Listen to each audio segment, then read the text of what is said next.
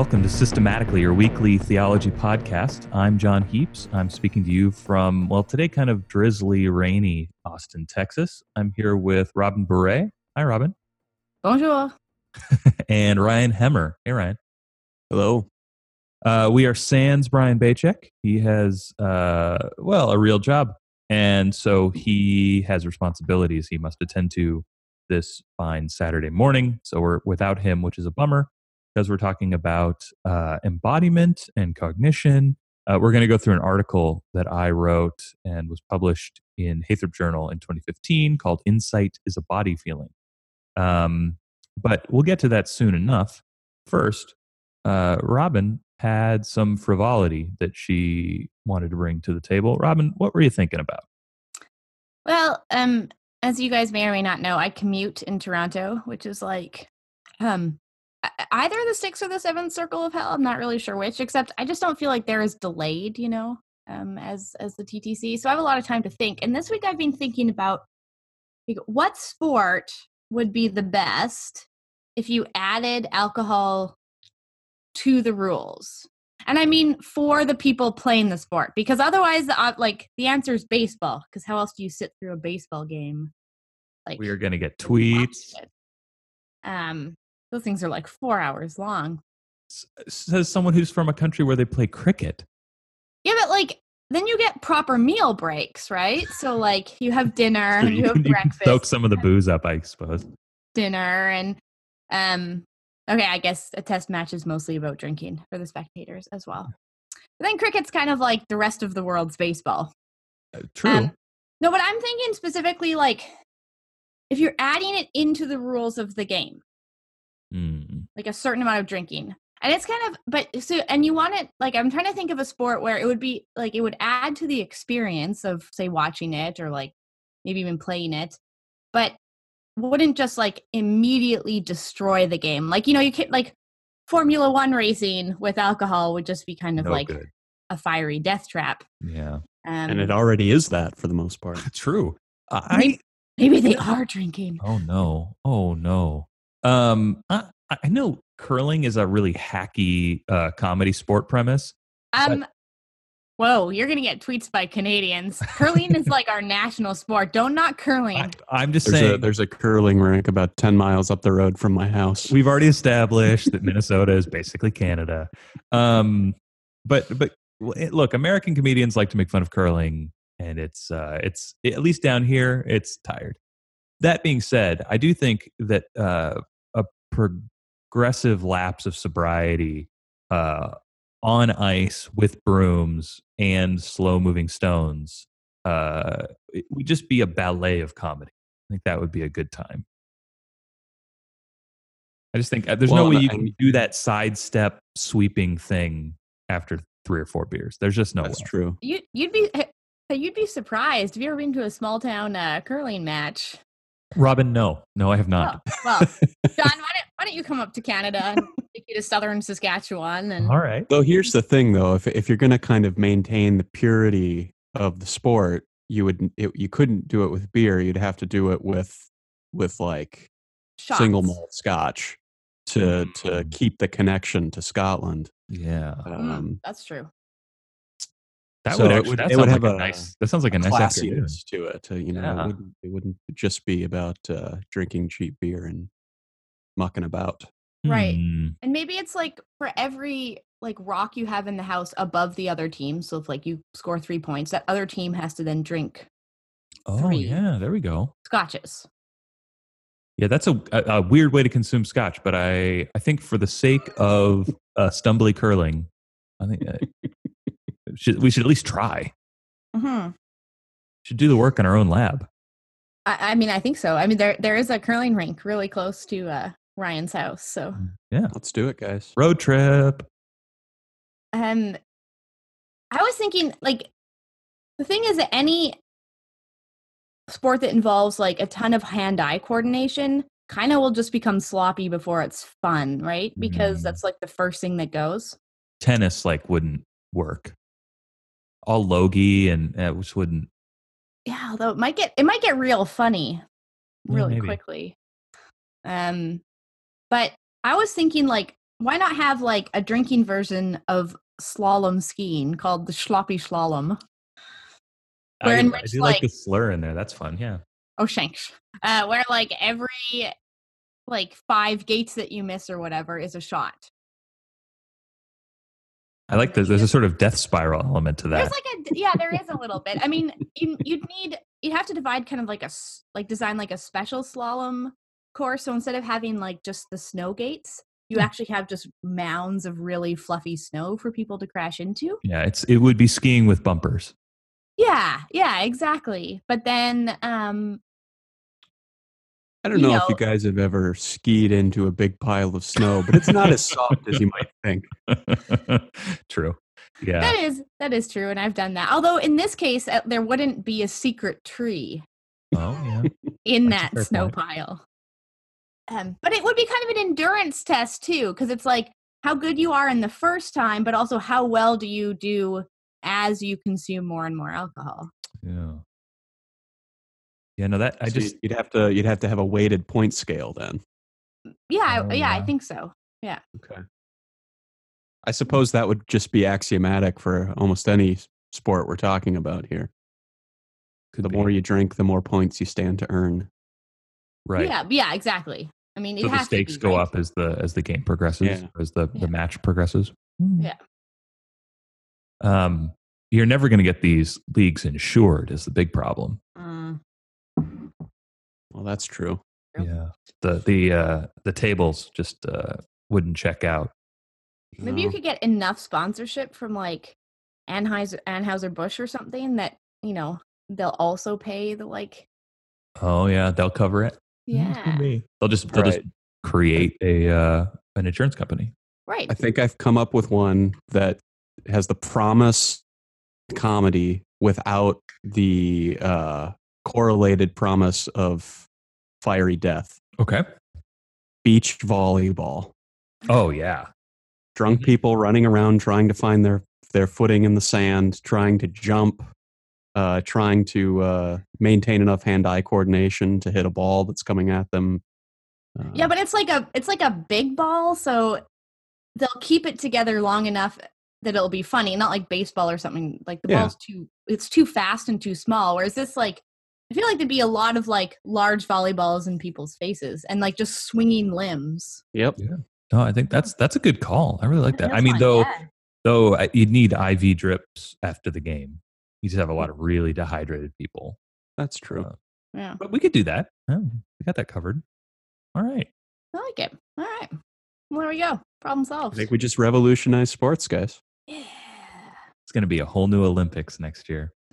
Um, That or we've just described every sport that like um rec league college kids play. Yeah, we've Yeah. we've identified the difference between amateur and professional athletics. That's right. Yeah. Intramural and otherwise. Uh okay. Well, those all sound dangerous. Great. all right. Uh so um, I asked Ryan to give a kind of lead in because the so as usual we're going to wander off in the philosophy weeds because we can't seem to avoid it. But but uh, this week especially the the framing for this topic is Trinitarian um, and specifically Thomas's psychological analogy. Um, so I, before I won't go on to say more, Ryan, can you tell us a little bit about sort of how this question of understanding fits into Thomas's account of the psychological analogy? Yeah, sure. Uh, so everyone needs to buckle up because uh, you know things are going to get technical. Um, but you don't listen to a podcast that uh, called systematically if you're adverse to or averse to technical things. You want So- a sh- if you want a sloppy flow show. Yeah, exactly. wow. So, um, I should stop drinking and podcasting, guys. especially on a Saturday morning. Eh, where does she have to be? so in um, in Insight, um, if you read Insight, um, you might be a bit confused why, seemingly out of nowhere, um, this Canadian seminary professor um, has l- launched into this 800 page analysis of the act of understanding. Um, and you could be forgiven for asking that question. Um, but the truth of the matter is that uh, on the way to insight, uh, Lonergan had a uh, a rather prolonged engagement with St. Thomas Aquinas, both his doctoral dissertation and then a series of articles he wrote um, that were gathered together and published as Verbum. And verbum very much is the uh, the Aristotelian and Thomistic context for all the stuff that he's going to talk about in Insight as cognitional theory. Um, but one of the odd things you discover when you go to verbum is that in Thomas, this whole question about understanding, about concepts, they have their originating context in Thomas's Trinitarian theology. And so, for the purposes of trying to give a kind of theological grounding to what will, as Jon said, no doubt prove a very philosophical conversation, um, I, th- I think it's worth saying a word or two about Thomas's psychological analogy. Um, now, when we're we're talking about Thomas's analogy, we're not talking about Augustine's, although they're they're related. Um, and when we're talking about Thomas's psychological analogy, we're also not talking about what almost every textbook you might read says Aquinas's psychological analogy is. Um, this is this is something that is so uh, widely and systemically misidentified and thereby misunderstood that it uh, beggars belief. But what the psychological analogy is in Aquinas is not an analogy for how three can also be one. Right? It's not a analogy for reconciling seemingly incongruous math.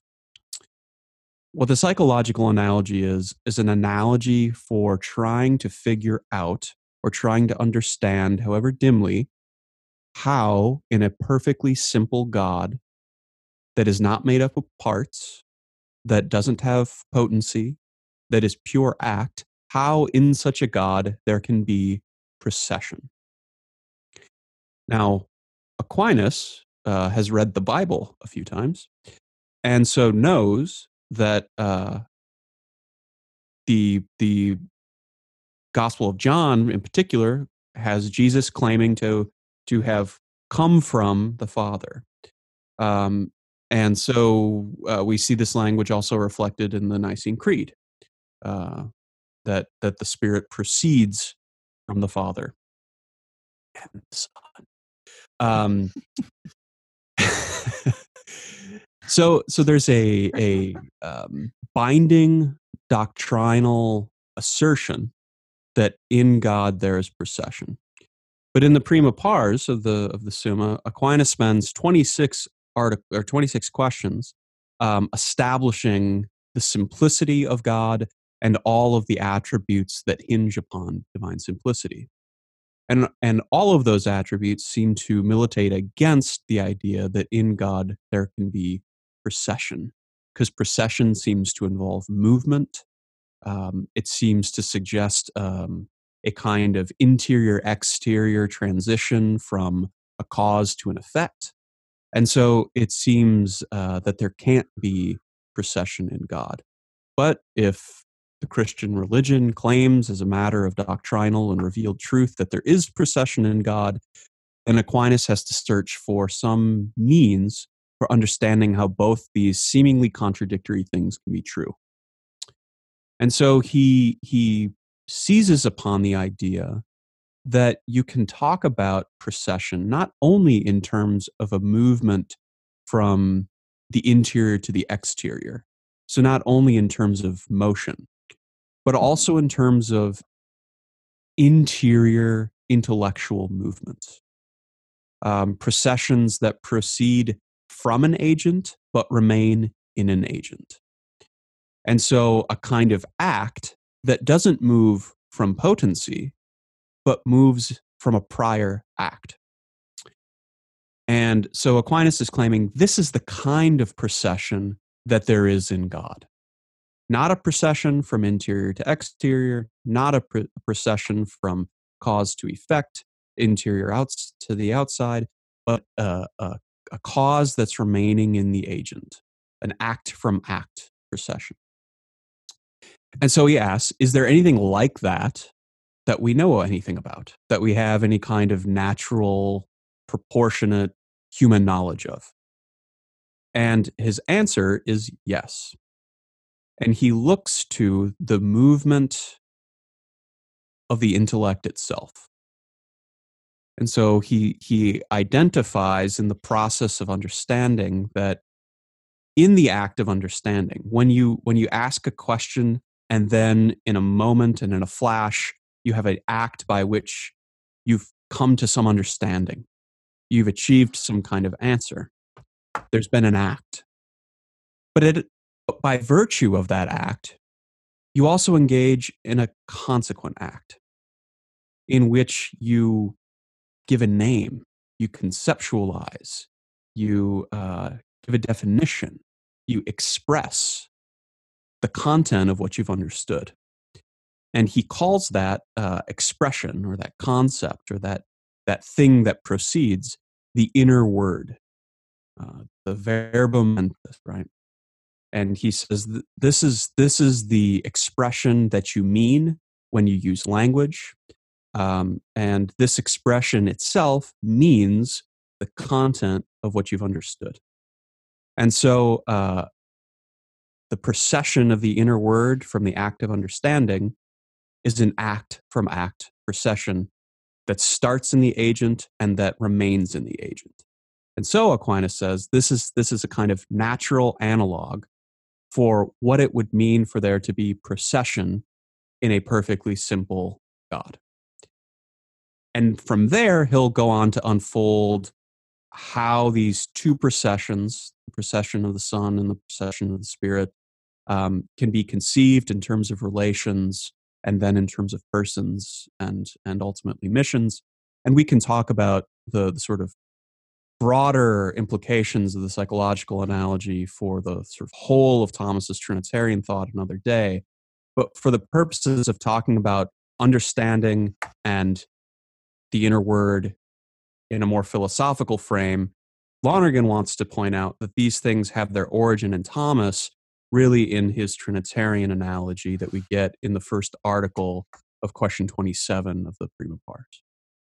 And so, um, one of the things you see in the verbum articles is Lonergan claiming that these categories of the act of understanding and of the verbum mentis, the inner word that proceeds from it, um, are not the fruit of metaphysical speculation, um, but are the fruit of an empirical inquiry that he thinks both Aristotle and Thomas must have undertaken.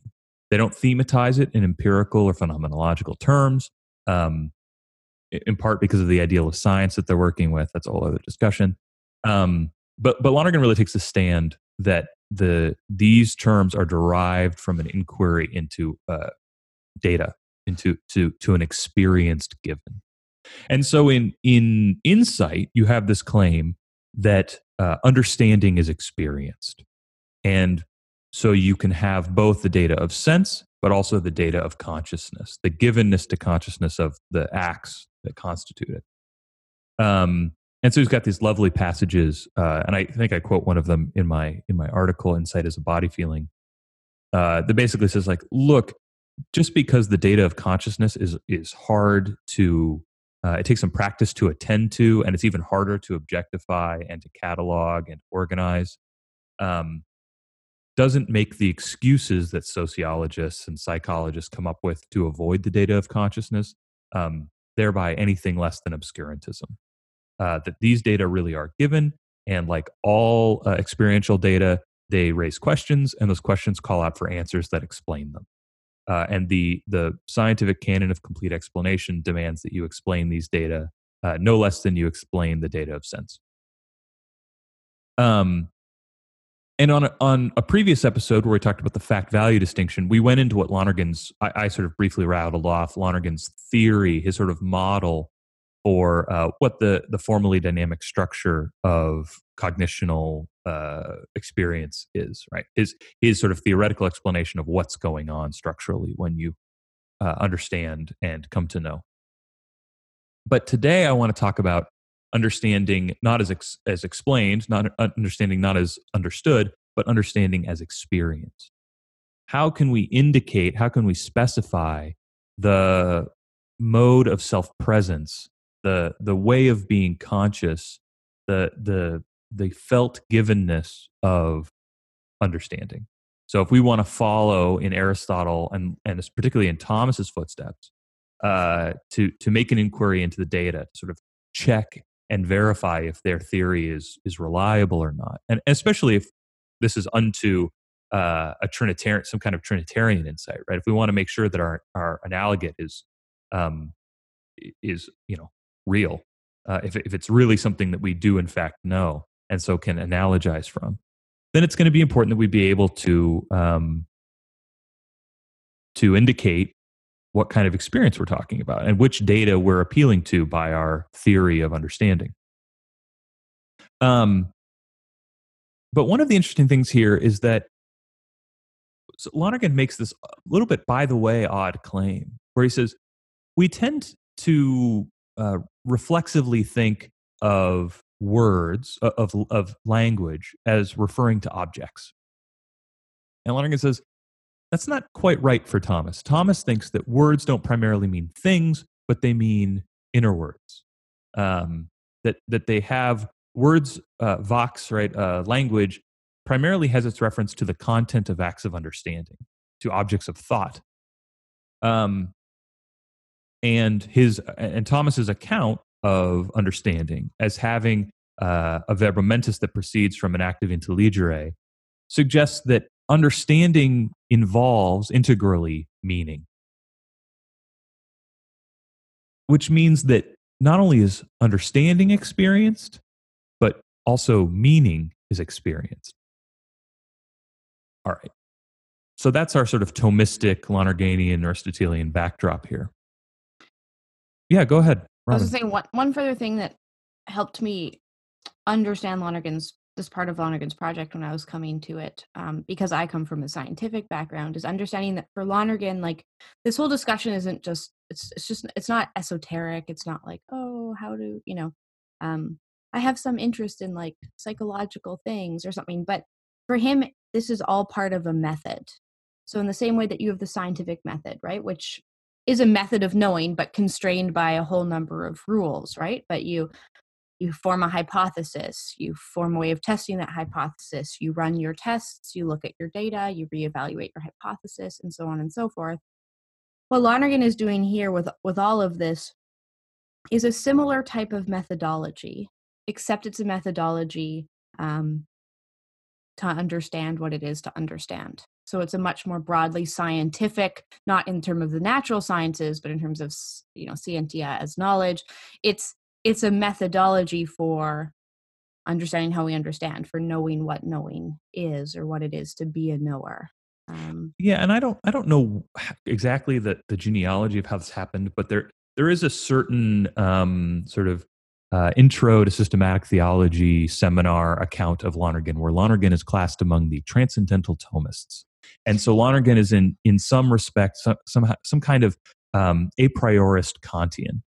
And and precisely what i'm arguing against in the article and and so too here is an account of lonergan as uh, engaging in in sort of the a priori conditions of cognition or something. Um, lonergan's method is is quite explicitly uh, a posteriori it's it's about attending to your experience and inquiring into your experience and so it's definitionally not an a priorist project um, it's an empirical project and this is uh, overlooked for a number of reasons, um, some of which I understand and some of which I don't. Um, but that's sort of part of the background thing in terms of how Lonergan is read. Um, that's important to emphasize that this is right. This is an empirical method uh, for investigating what understanding is. Well, I mean, I think it if if you see Thomas as beginning in metaphysics, not in experience, and you see Aristotle as beginning in metaphysics and not in experience, you're clearly also going to see Lonergan as beginning in metaphysics and not experience, right? I mean, it's it's a it's a genealog it's it's an error that you can trace back quite easily, I think. Um okay. So I so I I'm learning all this stuff and at the same time my advi- then my advisor now one of my directors uh, Robert Doran had mentioned to me uh, the work of a psychologist and also a quite capable philosopher named Eugene Gendlin. And uh, Gendlin had a, a kind of a brief pop psychology hit in his book Focusing, which people sometimes have heard of, um, which is in some ways a, a precursor to the mindfulness uh, psychology movement at the moment. But but he wrote a, a philosophical text called um, "Experiencing and the Creation of Meaning," which uh, you really should go pick up. It's a pretty remarkable book. But when he when he moves into once he gets sort of done with his introductory throat clearing and he moves into the meat of what his argument is, Gendlin, oh, Robin's got a copy of it right in front of her. Terrific. Um, it's um, he he makes this claim, short little sentence. He says, uh, "The problem is meaning is experienced," and that caught my attention. Um, because that sounded like somebody I knew. Uh, and and now, what does Gendlin mean by that, though? So so Gendlin talks about felt experience, and what he means by felt experience is a kind of global awareness that one has uh, in not not just of one's body, but in one's body, of the the total givenness, the total awareness um, that exists in an undifferentiated way at every moment that you're conscious. So you're riding in your car right now, or you're taking your dog for a walk, or you're doing dishes, and you are having a felt experience. Now, the an important thing that uh, Gendlin distinguishes is, is he says, when I'm talking about felt experience, I'm not talking about this or that uh, specific feeling, right? Um, not uh, the sort of uh, not the sort of how you're feeling, right? Sad or grumpy or tired or whatever. Um, but sort of just the givenness of that you're feeling, that you are that you are present to yourself, and the presence to yourself has a quality, and the quality is given in uh, to borrow the language of Merleau-Ponty, sort of in the phenomenological body.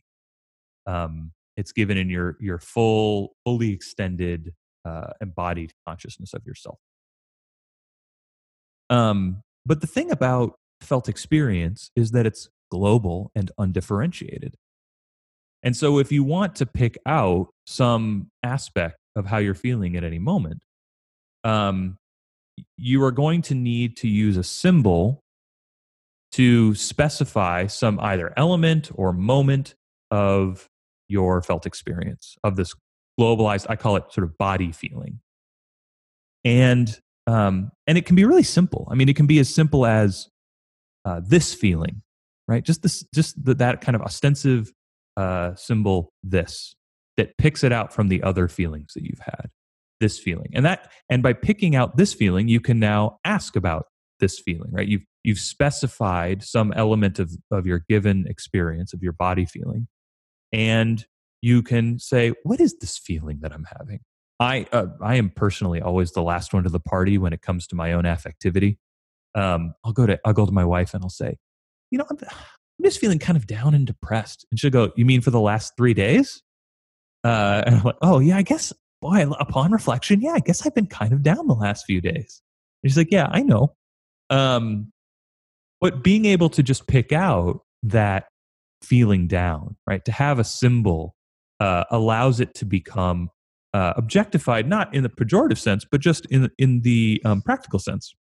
It lets me select it as a specified as a distinct object of my consciousness, and so then I can inquire about it. So one of the, the really basic arguments that I make in the Heythrop Journal article is that the act of understanding is given. The experience of going from not understanding to understanding is given in this global, undifferentiated felt experience of one's body. And so, like all other uh, data of consciousness, it is a body feeling. And so, beginning the work of doing interiority analysis or cognitional inquiry or whatever you want to call it is a matter of specifying within the global givenness of your embodied consciousness those felt experiences that pertain to coming to understand. Um, and then having a, a, symbolic structure and a, a, theoretical apparatus to be able to inquire about it and explain it. Um, but if it really is going to be an a posteriori, if it's going to be an empirical enterprise, it has to begin in this symbolic act of selecting, uh, selecting the distinct felt experience. Um, and then it becomes for Gendlin, once you've used a symbol to select it out, it becomes a felt meaning. Um, or we might just say the, the, the experience becomes meaningful. Now, it may not be very in a very specific way, not be in a particularly distinct way yet, but that's a kind of ongoing process of symbolization and resymbolization for Gendlin. This, for example, is how he thinks of the therapeutic process. That one goes to a, a psychologist and sits in the chair across from him or her, and they listen to you symbolize and resymbolize this feeling you're having or experiences that you've had. And then they try to appreciate the quality of that experience and symbolize it back to you in a way that shows that they've attuned to it, experienced it as well. And through the back and forth of symbolization uh, and resymbolization, because the symbols themselves are also objects of experience, the quality of the experience can change. And so you can make Gendlin thinks therapeutic process through this back and forth of having Lonergan would say sort of insights into your experience, and those insights become sort of tied to the experience, and so too then the symbols that express them. Okay, so that's Gendlin, broadly speaking. Can I ask a clarifying question here? Yeah, great. Because um, in the article that you wrote, you talk about Gendlin wants to be very clear that like the f- like felt experience is not the same as feelings about the situation. Right. What you seem to be describing in this therapeutic process or whatever as your example is specifically people's feelings about those situations. Right. So that's um you have a sort of uh, genus species relationship there, right? So the felt experience is the global and differentiated givenness of your embodied self consciousness, right? Or okay. just consciousness, if you, if self is too broad a term. Um, so then the therapeutic process attends specifically to those elements of felt experience that pertain to what we would call, in a sort of more proper sense, affectivity. I mean, it doesn't have to. It can be. I mean, you can do CBT and stuff and do that kind of thing. But Gendlin's really focused on um, uh, selecting and picking out the affective element.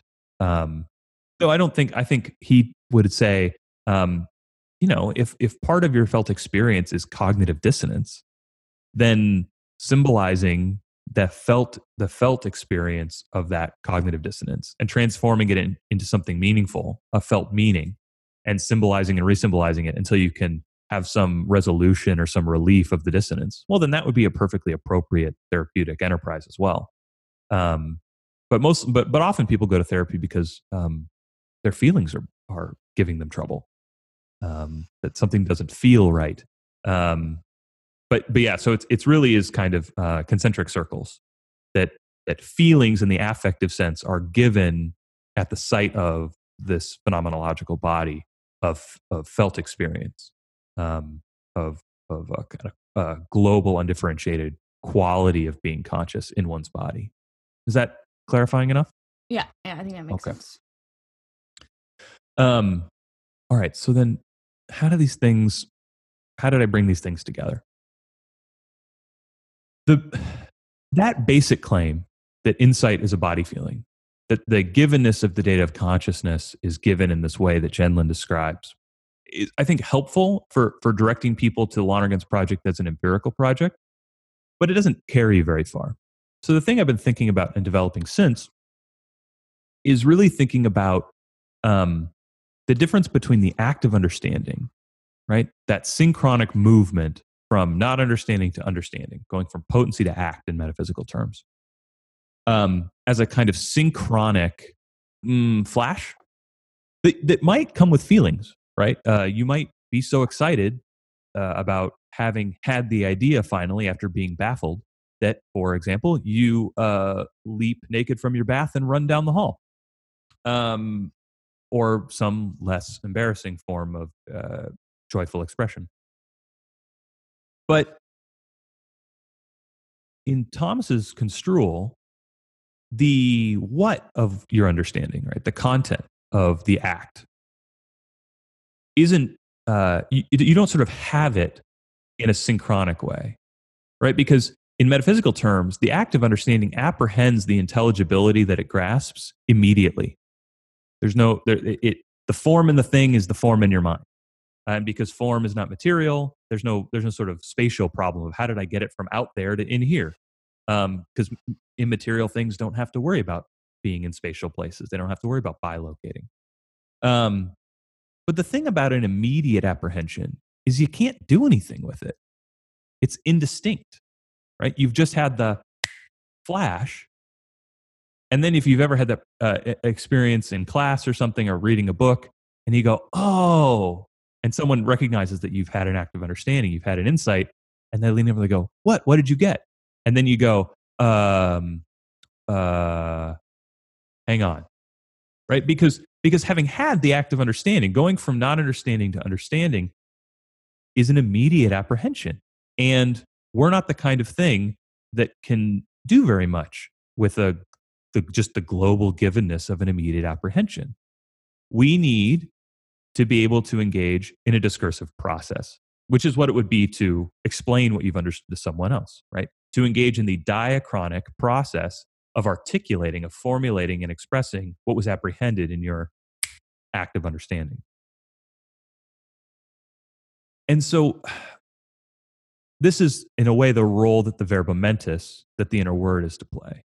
That it proceeds from the act, and that proceeding in us is a diachronic process. It unfolds over time. You have it, it perdures, it's with you.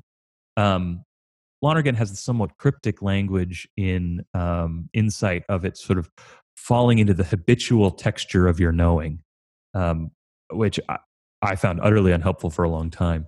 Um, but it seems to me that that if insight in general, if understanding in general is given as a body feeling, as a felt experience, then both the synchronic act of intelligere, of coming to understand, but also the diachronic procession of the verbum mentis from the act, that both of these would be given in this way as a felt experience. And in particular, I think it's helpful to think of the verbum mentis as just such a felt meaning, as a as a, um, a, a an experience of one's consciousness that bears an intelligible content, and that's given at the site of your phenomenological body. Um, and one of the ways in which we we can sort of indicate what this is like is: Have you ever forgotten someone's name in conversation? Right, you're telling a story. Uh, I did it earlier with Caravaggio. I was talking about chiaroscuro or something, um, and I couldn't think of his name and the and the funny thing that happens in those conversations is maybe your your interlocutor is uh, trying to be helpful, so they rattle off some names. Um, you know, you've forgotten someone's name, and they go, "Is it Susan? Is it Wendy?" And as they rattle off the names, for some reason, you know that they're wrong. Right? No, it's not. It's not Wendy. And then they say, "Is it Michelle?" And you know that Michelle is right. Well, how? How do you know that that word signifies correctly while the other two didn't? And my hypothesis is that you possess uh, the the understanding of the person you're talking about as an verbum mentis, as an inner word, uh, as a as a as a felt meaning, as a meaning you feel in your body. And when the appropriate symbol is brought forward, Michelle, you recognize it. You recognize that that's the that's the verbal symbol that goes with this felt meaning. Um, and so, what is what is that word mean? It means the verbum mentis. It means the inner word as experienced, as given. And it's able to become distinct and apprehended and remembered insofar uh, as you're able to both specify it and also uh, link it up with uh, with that experience, the experience with the with the outer word, with the symbol. Um, and what this does for us uh, and I say for us because you know Thomas has those long passages where he distinguishes uh, human intelligence uh, the human intellect from angelic intellects, for example. But in us, it allows the synchronic, immediate apprehension of intelligibility and an active insight to become a part of a diachronic process of reasoning. And so our, our insights, our understandings can accumulate over time. In other words, we can learn. And so, what Gendlin sees happening in the therapeutic process um, can happen more broadly in a cognitive setting, where through um, the accumulation of symbols and the felt meanings that they uh, that they mean, we can come to develop uh, in, in accumulating uh, a, a progressive understanding of our world, of ourselves, of other people, of ideas. Um, but if what we're interested in is the is understanding itself, it means that to be attentive to the fine grained differences in different kinds of understanding, and that's a lot of what insight is about. Insight is about specifying different kinds of understanding. Um, and and really and doing metaphysics as corresponding to dif- the differentiation of kinds of intelligence well where are we going to go find the data to do that inquiry in an a posteriori empirical way um, we're going to find it in our experience our felt experience of ourselves as consciously embodied in the givenness of our bodies to ourselves. Um, and i think this also has some interesting implications for like um, the locatedness of those bodies um, the desires and abilities and um, social meaningfulness of those bodies are going to, to shade and uh, qualify and diversify uh, the kinds of understanding that are uh, waiting to be cataloged and understood and theorized about by philosophers and theologians and social theorists and sociologists. Um, but there has to be a kind of there has to be a kind of phenomenological attentiveness to that um, and specifically as given an experience and given as an experience of one's body um, all right that was long um, but that's sort of the whole picture that's the way i take i feel like i, I i'm able to take lonergan's thomas and lonergan's development of thomas and gendlin's uh, sort of phenomenology of, of, of experiencing and meaning and bring them together to suggest a way in which thomas's metaphysical account um, is really accessible to to an empirical both verification and furthering uh, of inquiry. So um, I, I, I have sort of hunch on here that is um, that that comes full circle back to the Trinitarian context. Um, that I that I think is at least um, implicit in in Lonergan's account in Verbum uh, and in some of Bob Doran's theology. But I want to I want to really drive the point home in an explicit way, which is to say that um, when you ask the question, what is the natural analogate in the psychological analogy?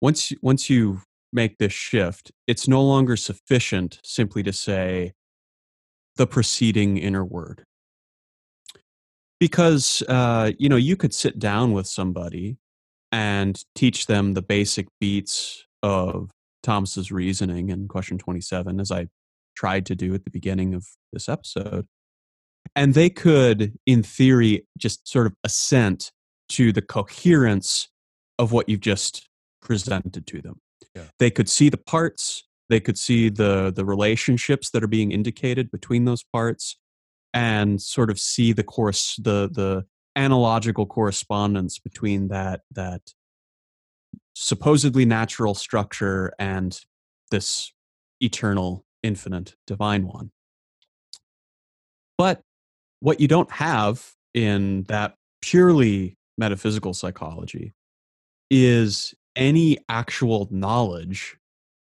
of the natural analogate itself Okay. Now, Lonergan's uh, hunch and his hypothesis in Verbum is that, well, the only conceivable explanation for why both Aristotle and Aquinas were able to come to these insights about cognitional process is that they were engaged in some real self interrogation of their own acts and operations. That they learned to pay attention to what in what they were doing when they were engaged in an inquiry but the expression of what they found there was worked out in terms of a metaphysical faculty psychology um, that uh, doesn't require self interrogation in order to affirm. Uh, as Lonergan says elsewhere, right, the, the, the powers and potencies are not given in consciousness, right? They're, they're abstractions that, that you work your way back to through an Aristotelian process, um, but they aren't themselves given in consciousness. Yeah, what are get what's given in consciousness? Acts, right? So, uh, so there's there's there's Lonergan's step forward by saying Aquinas' Trinitarian theology, his account of of the inner word, almost has to be the result of his own self interrogation, even if he lacked the uh, the sort of technique and symbolization to uh, express that self interrogation, and so defaulted back to a metaphysic. But I think there's a further step there. Um, one, I, I'm like sufficiently convinced that that Lonergan's hypothesis about Aristotle and Aquinas is right. But the further point then is that um, that the natural an- analogy, the natural analogate, is not just the preceding inner word as a doctrine, or the preceding inner word as an element of a of a metaphysical of a metaphysical or even a cognitional structure, but it's that element as it proceeds in you, as you yourself objectify it, and so interrogate it, and eventually come to know it. Uh, it's it's only your own process of self interrogation and affirmation of your own experience of the preceding inner word that you come to possess in knowledge the natural analogate for the divine processions. Um, so simply, simply sort of seeing the coherence of of the inner word within a metaphysical psychology is like good, but it's not in and of itself yet what it needs to be in order to be a natural analogy. You have to possess knowledge of that analogate, and that knowledge is a knowledge of a process, a diachronic process that you yourself are engaged in. So until you've done the work of self-interrogation, uh, until you've done the work of of the kind of phenomenal, phenomenological, empirical analysis of understanding and of conceptualization, um, simply uh, assenting to the coherence of the met- of the metaphysical psychology is not yet to know the natural analogy. Right. So, unlike the scientific method, which is entirely premised on external verification, this is a methodology that's like completely predicated on internal verification, right? And it can But the- only be subjectively.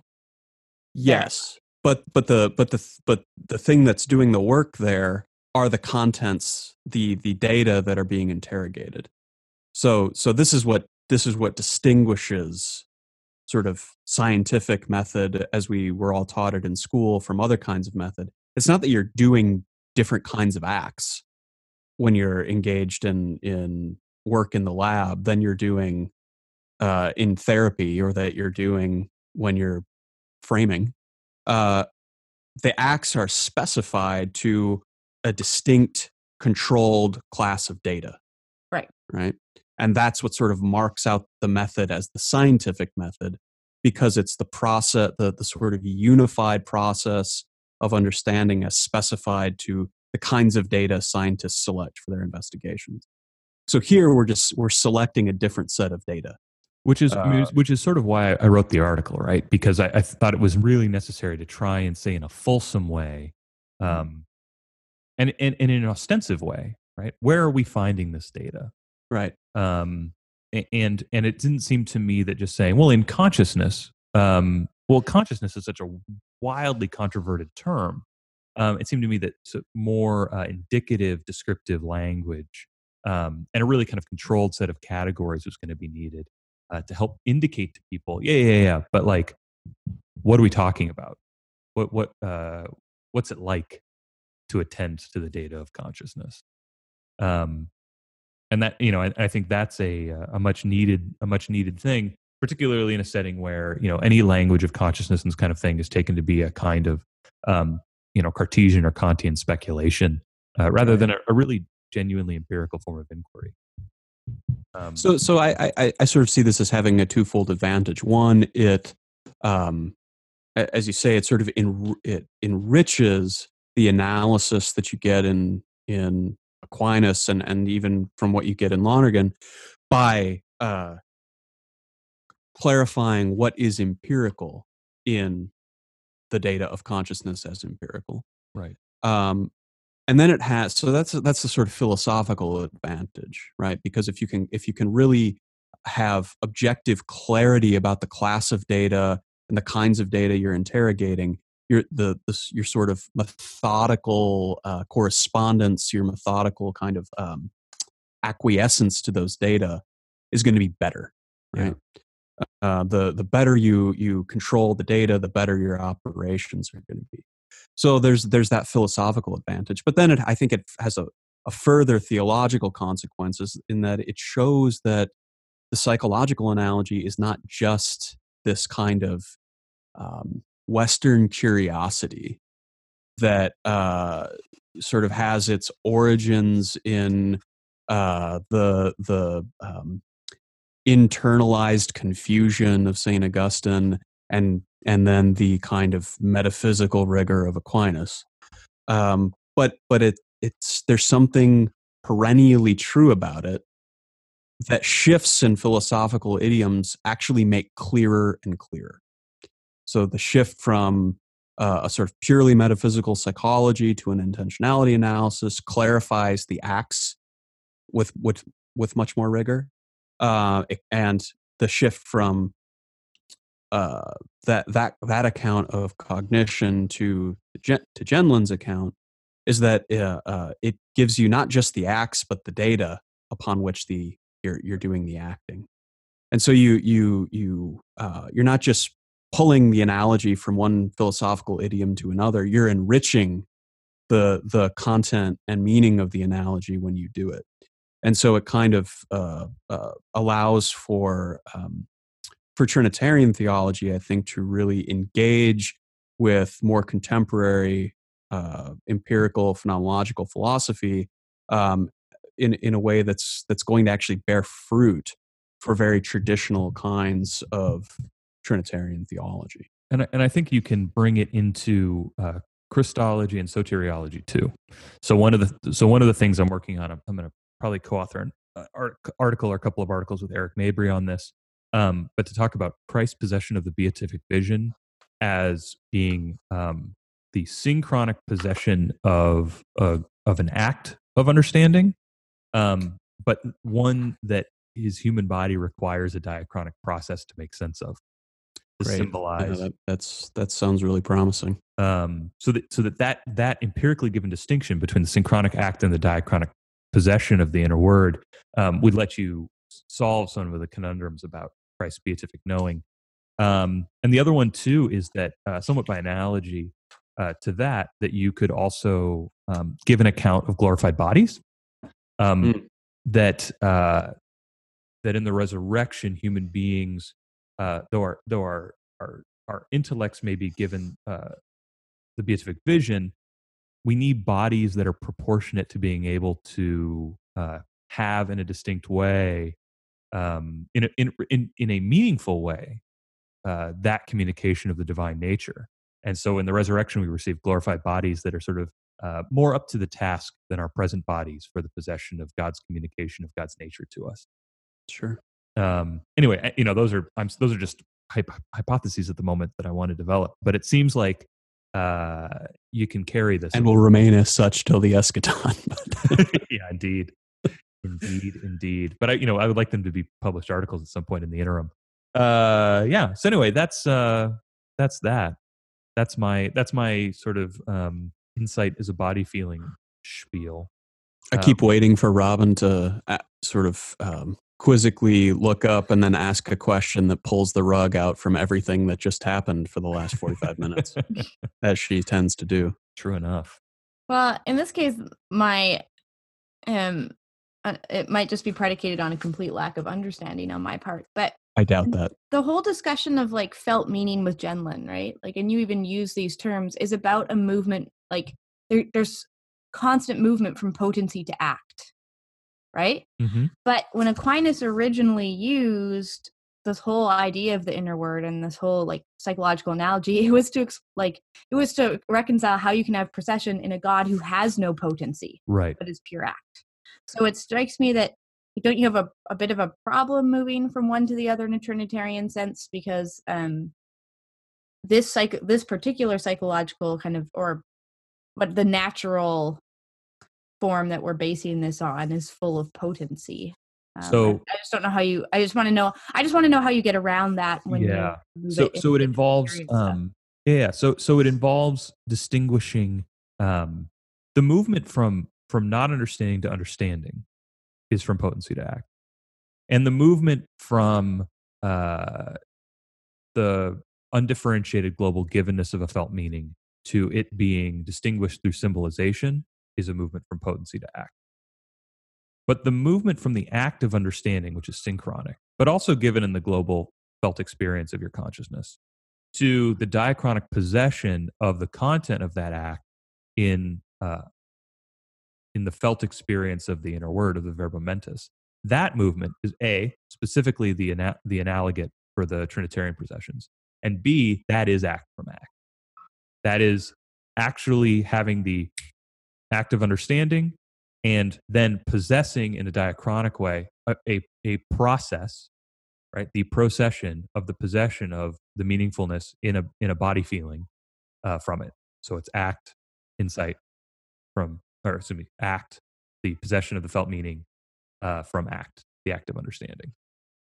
But in humans doesn't that possession of the felt meaning involve a whole series of acts whereby you like question discuss um, so no, whatever the, which all have potency. So that would be the that would be the movement from the possession, the the sort of possession, having the feeling that's meaningful, to its symbolization and specification. That would be potency to act. Okay, uh, albeit in a different respect, but still potency to act. Um, but the movement from the from the act of understanding to the procession of the inner word as given in one's felt experience, that is act from act. Right. Okay. Because um, you've because you've had the understanding in the synchronic sort of flash, um, and proceeding from it, right? This is why di- this, this synchronic diachronic distinction is so important. From the synchronic switch from not understanding to understanding, there proceeds the felt experience of the inner word, of the meaningfulness of what was understood, of the content, of the substance of what was understood. I mean, even uh, you know, in in question 27 you know aquinas will say that that it is by virtue of the act of understanding that the inner word proceeds. So right. it's it's because there is this act, there is this further act. That's why it's a, a procession. Um, so it's it's there's there's there's still a causal linkage there, but it's a it's a causal linkage between acts, not but not between potency and act. Yeah, I think that makes sense. Yay! Uh, great. Well, we should do treasures old and new. Um, Ryan, you're up this week. Sure. Uh, so, uh, I have a treasure old and a treasure new, one of which I've read and one of which I haven't.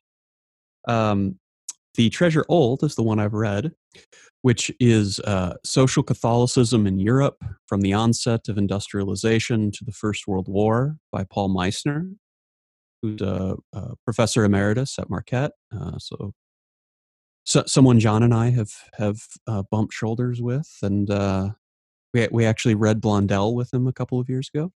Um, but it is it is a, a really really great uh, history of the emergence of social Catholicism. Uh, I mean, so many of us, um, particularly in North America, I think we we sort of think of social Catholicism as that thing that started with Rerum Novarum, um, as if as if it sort of came out of nowhere. Um, but uh, what what Misner does is he traces all of the lines of historical development, of civilizational development, theological development um, that that have their roots in all these different corners of Europe that all kind of come together uh, in the writing of Rerum Novarum and, and the sort of subsequent emergence of of uh, you know the sort of Catholic social thought.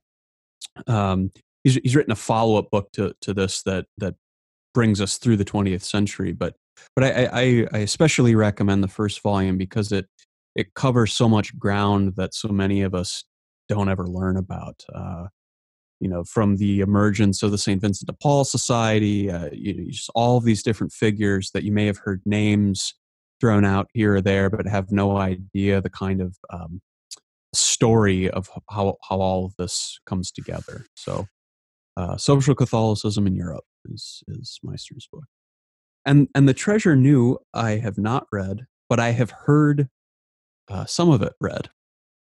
um, so it's a, a hugely ambitious new uh, epic poem um, by uh, Micheal O'Siadhail uh, called The Five Quintets. And uh, it is a uh, uh, sort of one full poem written over the course of 300 pages, uh, structured as, as five distinct quintets, each keyed to a sort of different element of Western intellectual history. So there's one on economics, one on politics, one on natural science, and then one on sort of philosophy and theology as a, as a sort of singular thing. Uh, it's sort of explicitly written, sort of in conversation with Charles Taylor's Secular Age, but expressed uh, as poetry. And so each each uh, each one of the quintets is written with a different style of poetry, uh, and covering a different uh, sort of element of intellectual history. Uh, there was a great interview uh, with O'Siadhail that was done on the first episode of the newly launched Commonweal podcast, uh, and he gives a reading of uh, of a section of the poem. it's it's brand new out this year from Baylor University Press. I think he's he's going out on the on a poetry reading tour to promote the book. Um, so it's it's one I plan on putting at the top of my uh, my uh, sort of list wish list for Santa. Uh, so we'll we'll see what he brings. Right on. Um, thanks, Ryan. All right. Well, that's our episode this week. Uh, as always, you can find us on Twitter at Systematic Pod. You can shoot us an email if you want, systematicallypodcast at gmail.com. Uh, you can find us on iTunes if you get a chance. If you want to rate, review, give us the star thing. Um, tell a friend. Post us on Facebook. Um, snap us to someone. I'm just old enough that I I speak about Snapchat like I'm a thousand.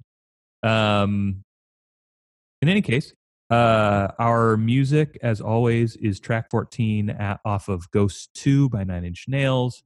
Um, I think I think that's it. So thanks, Ryan. Thanks, Robin. Brian, we missed you. And remember, everybody, be reasonable.